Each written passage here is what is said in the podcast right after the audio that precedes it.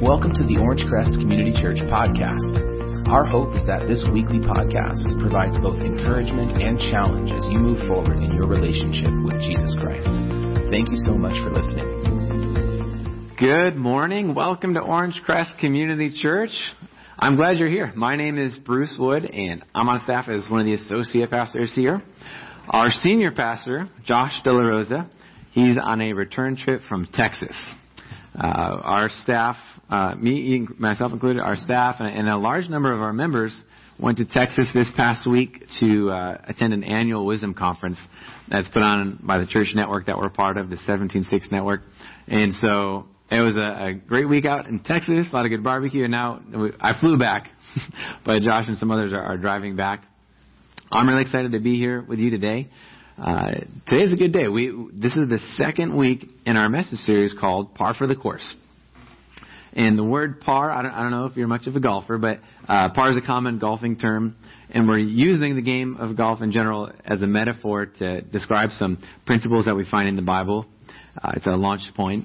And so here at OCC, we also use the word par as an acronym to describe a very important principle in life it's a principle that brings a lot of good and blessing when it's observed, and a lot of pain and difficulty when it's violated. So God is paying very uh, close attention to our attitude and our approach as we walk through life. It's, it's really, you know, it really helps to know what's important to Him. we do a lot better if we're clear on, on what God thinks is important. We get in line with that. And when it comes to golf, the game, you want to have a good long game.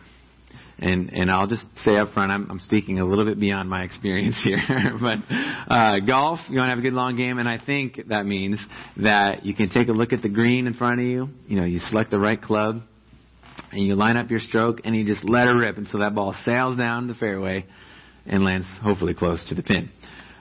I got a fresh reminder about. I was privileged to find out just how good my long game is this week in Texas. I went golfing at a place called Top Golf. This is not an actual golfing course. There's a bunch of these around the, the country, but a, a lot of them in Texas. And what you do is you stand on this platform. There's a lot of bays, so a lot of people can do this simultaneously. And this ball pops out of the machine on the bottom, and you swing. You're trying to hit the ball in one of those massive craters in the ground. I don't know how else to describe it. And uh, there's different points depending on which crater you get it into. In fact, depending on which part of the crater you get it into, it's worth different values. And so it's kind of, it's, even if you're not that good of a golf, it's, it's kind of fun. And everyone else, it's kind of like bowling where everyone else is sitting behind you and you take turns. And so this was a lot of fun. One of our other staff members, Cody, he could crush the ball effortlessly. he, he was doing really good sailing the ball out. And I could not figure out how to get that little white ball in any of those massive craters. Like, I don't know what I was doing wrong. I felt so good when I was standing up there, and then it just goes the totally different direction. So at some point I figured, I'm to be better off if I just throw this thing. And so I threw it in one of the holes in the front, and I, and I got some points on that round. So, so I got to get on the board. So one, one of the ways that you have a good long game, not just in golf, but in life, is to observe this PAR principle. And PAR refers to privilege, accountability, and responsibility. To get more privilege in life, which is what we all want. We want good things. We want to be uh, privileged with new opportunities, things like that. If you want more privilege, you have to bear more responsibility. These go up together, and then actually, uh, you become more accountable as well. As, as all these increase, you become more accountable to God and to other people that are over you. And so, this is a principle that operates across all the arenas of life one very big arena of life that we all deal with every single day, in one way or another, is the stewardship of our finances. Uh, this is a huge area of responsibility that we all uh, bear every day. And, and the way that we handle this area has a huge impact on our long game in life and how well we do. In fact, um, the way you handle your money impacts you today and this year. It can impact you for decades. And actually, there's some things you can do right now with your money that will have an impact on you and other people into eternity. And so this is this is a real long game here, uh, and I feel like personally it's pretty easy to become nearsighted when it comes to handling my money and money management. There was a period of time when I got really caught up in trying to work the system with credit card programs, rewards programs. So this happened, you know, the first thing I did years ago, I remember I opened a credit card for an airline. I think it was American. And the the deal is you open the card, you spend a thousand dollars, and then you get a flight to anywhere that you want. It's like that's awesome. So I told my wife, I was like, "You open one too, and we'll both get a flight." And uh, and we did it, and it worked. We spent money on the card, and uh, all right. But then that you know that offer's done. You can't do it again. So you, we're like, all right, we got to open up another card and get something else. and so we opened up credit card for uh, department stores. I got into the Home Depot thing to get discount there. I think pretty much anywhere you shop, you can get a credit card for that store. And so they all have different incentives. And so then I went I was I, I was working the system or trying to, and I go I go to REI, which is a sporting and outdoor store, and uh, I saw their offer, and they, and basically within a month of opening their card, you get a hundred dollars that you can spend in the store, which means you can maybe get one thing there, which I was all about. I, I had I think I had a backpacking trip coming up soon. I love outdoors, and uh, so I was looking at the application for this thing about you know wanting to sign up uh, which I was very familiar with that process by that time. And uh, I was thinking about doing this, and, and a thought came to my mind. Uh, what are you doing? you know, you, you've opened all these cards, and, and really what you're doing is you're chasing after all these rewards and these treats and these things. And and credit cards in themselves inherently are not bad. Even these programs are not bad. But for me, I, I suddenly realized uh, I had all these cards open. It was hard for me to track which ones had balances and, and I was, uh, when the due dates were and I was getting in trouble in that. And, and really it was all because I was tr- chasing after these different things that I wanted. And then after that, I got wrapped up in customer loyalty programs. so I, I, put a stop on the credit card thing, and then I started signing up. You know, Starbucks, they have stars that you can get. Uh, Chick Fil A, they have an app. You know, El Trio Grill, you have a birthday thing. All, all these places that you go, you can you know put in your email address and you sign up. Or it's coffee shops have punch cards. Everything. It seems like everybody's got something, and if you don't know the reason for that, the, the reason they do this is because they want you to come to your store. So if you get close to earning like a free drink, then you're gonna more likely to go to that store. And it was working on me. I was like, I was making decisions about where to get coffee, not based based on uh, what was the right decision or the time management, but because uh, I was going to get another star.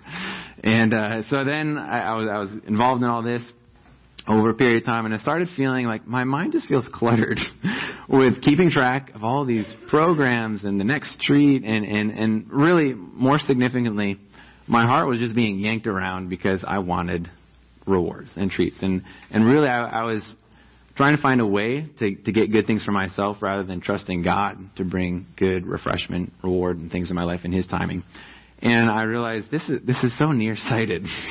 is this what I want to be spending my time on? You know, do I want uh, do I want this in the background of my mind, so, using my energy in an effort to keep up with all these kinds of things? No, I don't.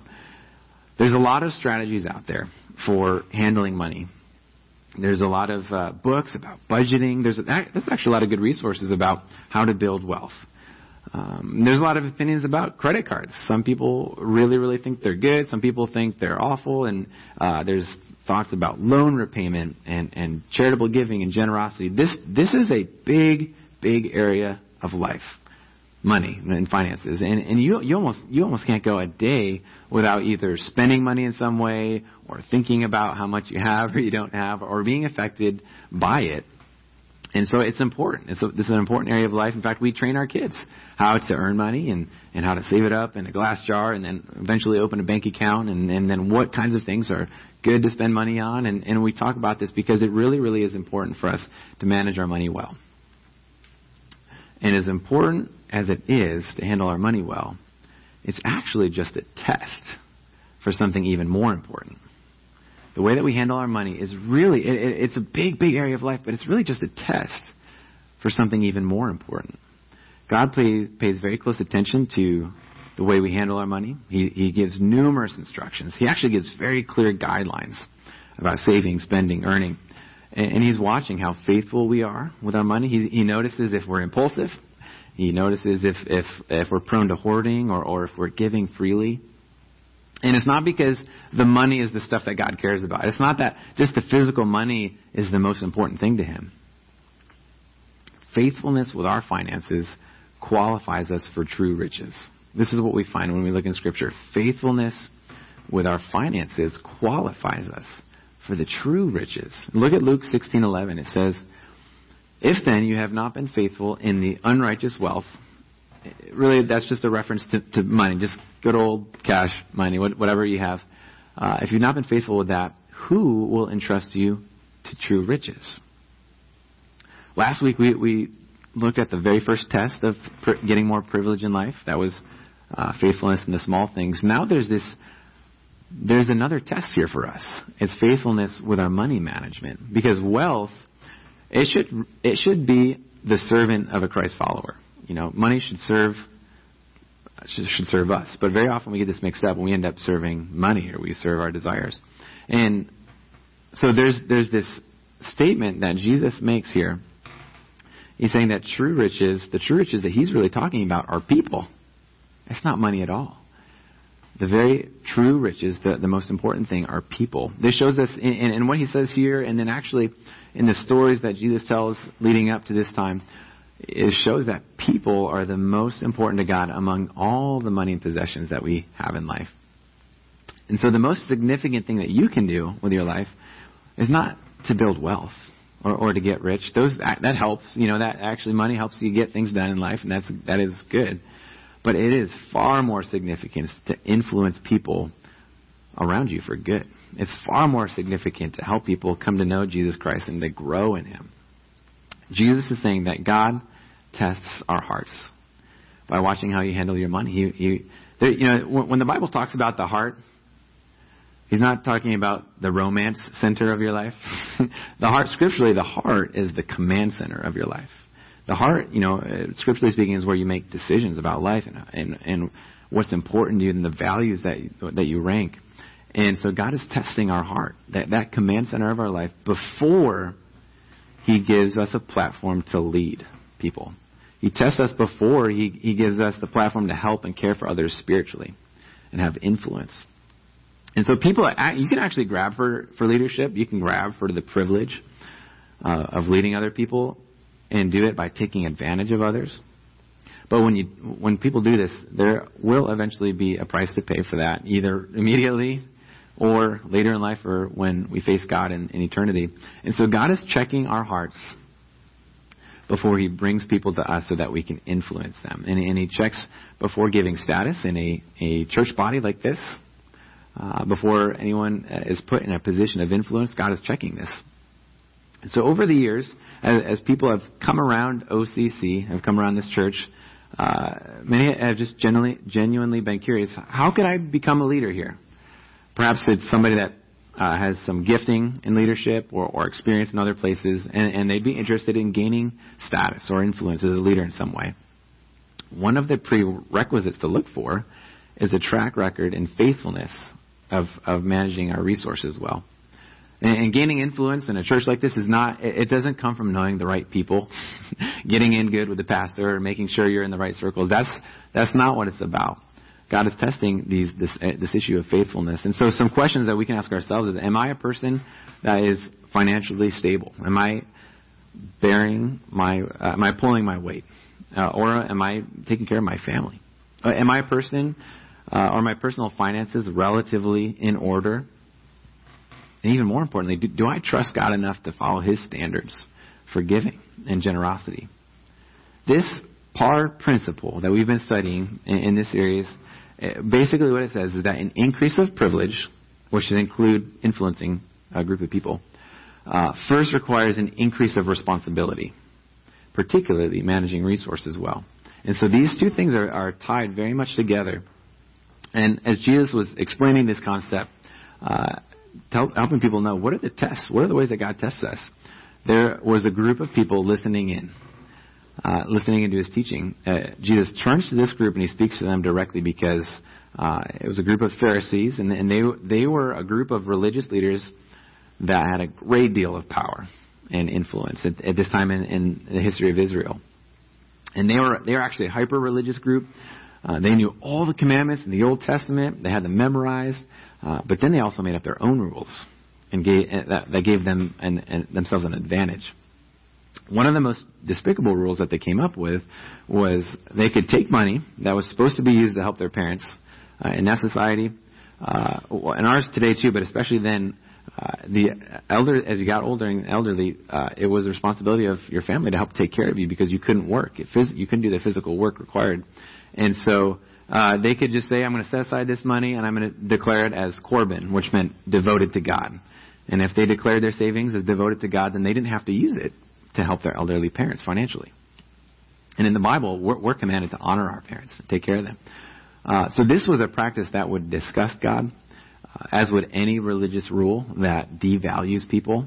And so the Pharisees, they had these strategies uh, for gaining influence and using their leadership and, and to gain status, and they did it. They, they were taking an illegitimate path to privilege. In contrast, Jesus leaves us to serve the people under us in love. And so as Jesus is, is communicating these ideas and he's teaching, he's, he then turns to the Pharisees and he says, and he tells them in, in Luke 16, 13 through 15, no servant can serve two masters. Either, you know, imagine, imagine somebody who had two bosses in the same workplace. Either he will hate the one and love the other, or he will be devoted to the one and despise the other. You cannot serve God and money. And I think we often try to do this. I mean, we try, we have our goals, our financial desires, things that we're trying to do with our money and save it or whatever. And, uh, we, we say, I'm going to take care of this money stuff and also serve God, and you can't, you can't do that. The Pharisees, it goes on to say, the Pharisees, who were lovers of money, heard all these things, and they ridiculed him. They didn't want to take this from him. I mean, Jesus is being pretty confrontational here, and he, he says, he said to them, You are those who justify yourselves before men but God knows your hearts. He knows what's in that command center. He knows what what are those values and perspectives that are shaping the way that you do these things. God knows He can see right into your heart. And for what is exalted among men is an abomination in the sight of God. This was pretty confrontational. The Pharisees were lovers of money, and as you can imagine, they heard Jesus' teaching and they reacted uh, defensively. Uh, there was really no good way to explain what they were doing uh, explain their behavior, so they responded to Jesus with ridicule. They just they just went on attack mode. And in verse 15 here, right here, you find that God's values are completely upside down from the world at large. What he's saying is that you know you guys you measure yourselves by the standard values of the world, but what's important in the eyes of the world is an abomination to God. It's it's backwards. And so Jesus, through all that he's saying, is making it clear that the way that I use my money is the clearest indicator of what's most important to me. I mean, the way, the way that I use my money, it, it is a clear indicator of what's very important to me. You, and you can see this. What do you spend your money on? What do you choose not to spend your money on? This, you, you immediately see what's important. And privilege, this, you know, when we're looking at this PAR principle, privilege is always tied to responsibility. If you if you want to gain privilege the proper way, you must qualify yourself in two ways, uh, based on what we've seen so far. So last week in, in this chapter of Luke 16, we saw uh, there's this faithfulness comes from um, doing being faithful in the little things, and now being faithful with your finances. Because why would God entrust more money and resources to someone who's going to waste them on, on things that He doesn't value? God pays very close attention to the way that we use our money, he, and He's checking our hearts to see what we value before trusting us with those true riches. What He wants to know, He just wants to know. He's going to test. He's going to test us and see what's important to us before He gives us a platform of leadership to lead people and have, and, and really just to help and care for people spiritually and have influence. This is because God, uh, to God, people are the most valuable. And so your money is a test your bank statement, your credit card statements, those, those are proving grounds. We all want to grow in respect. We want to grow in, in self respect. And we'd like to be respected by others as well. And, and you can gain power and influence over others, but if it's in a selfish, illegitimate way, you're standing on shaky ground. Any of us would be standing on shaky ground. And so Jesus showed us never to use our power and influence selfishly, in fact, he made a statement in Mark 10:45, one of one of my favorite verses, that it just turns everything upside down, related, especially with regards to leadership and power. He said, "For even the Son of Man, who is Jesus, even even the Son of Man came not to be served, but to serve." And he even gave his life. He, he went all the way in his service to give his life as a ransom for many. And so this is how you gain respect the right way. It's by using all of your resources, your, your energy and your time and your money to serve and bless others. So let's take a moment and, and just identify a few ways to live this out practically.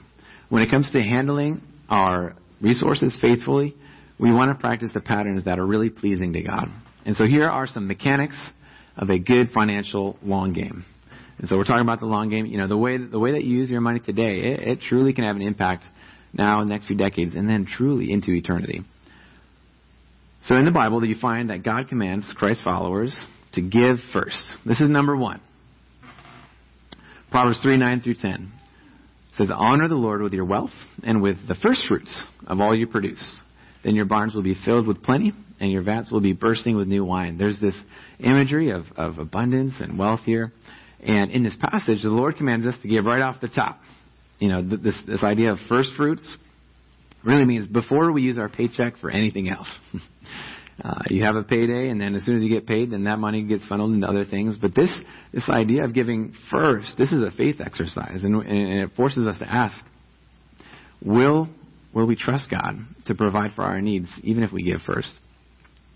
Here's a picture of what happens if we wait to give the, the leftovers. it's an apple in decay. Uh, the amount that we can give, the amount, of, uh, you know, your your available cash doesn't grow if if you're waiting till the end of the pay period to give. Uh, and actually, if you wait, you shrink spiritually because you're not exercising faith, but, but walking by sight. And so, God very clearly instructs us to give 10% of our income to Him. That's known as the tithe in the Bible. And 10%, I don't know if you've, if you've, if you've actually gotten a calculator later out, but 10% of your income, that's a chunk. That, that's a lot of money uh, depending on how much you make. And uh, no matter how much you make, that's a lot of money. You could use that money for other things. You, there's, it's easy to think about that. But if you're just starting out and you're new to this idea, this this principle that God gives Christ followers, this idea of the tithe. Uh, what I'd recommend is is pick a percentage. Start with one percent, or three, or five, or seven, and or maybe you're already you've already started that process. Grow that percentage aggressively as fast as you can until you get to ten percent, which is God's standard and I truly believe you will see God provide for your needs and more as you choose faith with your finances. God said, give the whole tithe and watch Him take care of your needs. So that's the first thing. First is give. Second is save. Save for trouble. Proverbs. Oh, here's a here's a. Oh no, yeah. Proverbs 22 3 says, "The prudent sees danger and hides himself, but the simple go on and suffer for it." So the prudent, you know, looks ahead and sees, you know, there's trouble coming. And, and then if you if you've lived life long enough, you know, uh, sometimes you got to pay for things you don't want. Your car breaks, or you got a medical. I just had to go to the emergency room for one of my kids last uh, month, and, and that was unexpected, hundreds of dollars. There, there's things that happen that you can't control, or maybe you, you lose a job, or there's something that happens in the economy. There's there's these things that happen. and we just know it doesn't always work out the way we plan. And so there's danger ahead, and you plan accordingly. So it's, it's wise to save, both for trouble now, also save for when you get older, when you aren't able to work and provide for yourself. It truly is wise to put a little saving aside so that it can grow with compound interest over time. This is the savings long game. And some banks have really good ads to encourage you to put money in savings for the future. A year from now, you will wish you had started today. Uh, you could apply that to any any time frame. Now, today is a great time to begin on this practice. Third thing you should do is after give, save, is is to spend to meet your needs. Spend to meet your needs. Uh, here's another statement. It's not your salary that makes you rich, it's your spending habits. There's plenty of people that make gobs of money and are are really hurting financially because of their spending habits. It's not it's not your salary. It's it's the way you spend. We would do very well to consider and can really control the way that we spend. In fact, there's a qualification for leaders in the church. Uh, in 1 Timothy 3 4 through 5, it says, A leader, he must manage his own household well with all dignity, keeping his children submissive for if someone does not know how to manage his own household, how will he care for God's church? God, God holds us accountable, and especially leaders in the church, to make sure that they're taking care of the needs of their family and not wasting their money. It's, it's easy to get these big ideas about how to spend money or, or go on big trips or, or, or just to be reckless or careless in, in the little things, and money gets wasted, and then our family is in a tough spot. the basic idea is if you're not managing well at home, don't export it to the church.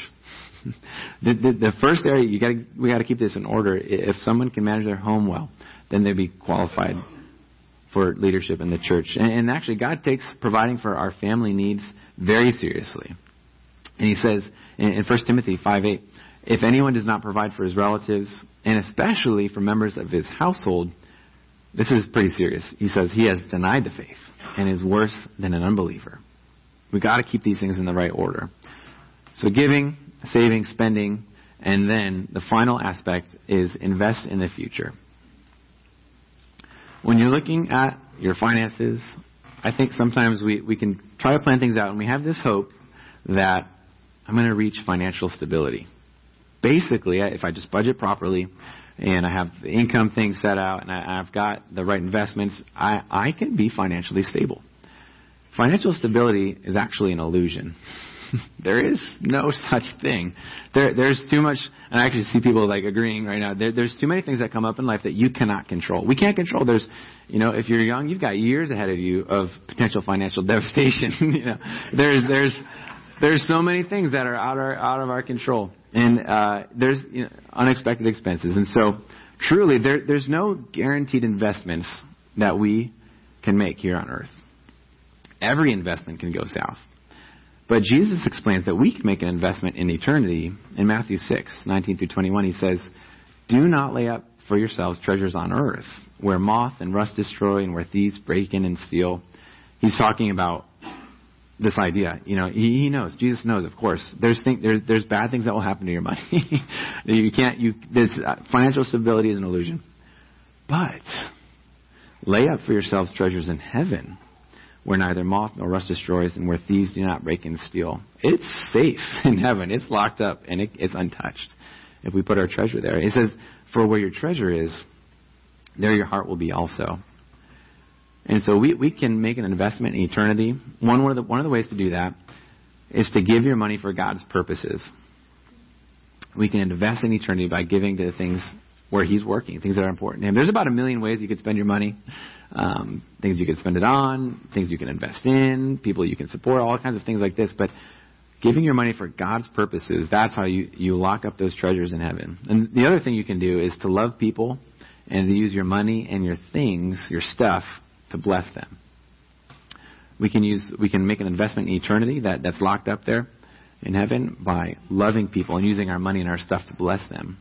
We have a, a, a phrase in our family we use a lot. We say people are more important than things. And uh, sometimes we have to say it out loud. Let's say someone comes over, you know, family comes over, and then one of the kids breaks something in our house. You're like, oh man, people, this kid, it's more important than our stuff. And, and it's because the reason for that is we're still wrapped up in our stuff. Like I want my stuff to be nice. I want it to be new. I mean, you can maybe you you lend something out to somebody and it comes back crashed or broken, and and it's just people are more important than stuff. And when we make this shift, we we can really be building the things that are going to last forever.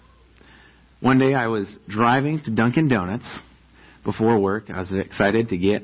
Uh, well, when Dunkin' Donuts first came to Southern California, I got really excited because I'm from New York and I grew up with that, and so it felt like a piece of home was coming to me. And so I, I was very excited. And we have one in Riverside now, a couple maybe. There's one in Woodcrest, and so I was going there before work. And my favorite combination is a hot latte and a blueberry donut. It's just a great combination. And so I was getting ready, and uh, I, I pulled in, and I, I got out my phone because I had the phone app with a reward uh, to tell me about you know this thing. And so I'm ready to use. I'm going to get like the big latte, and uh, I also had a coupon on my receipt from the last visit. So I'm like, oh, maybe I can combo this. And then if any of the money went over, then I also had a gift card. so I've got this plan. I'm, I'm going to get my stuff that I want.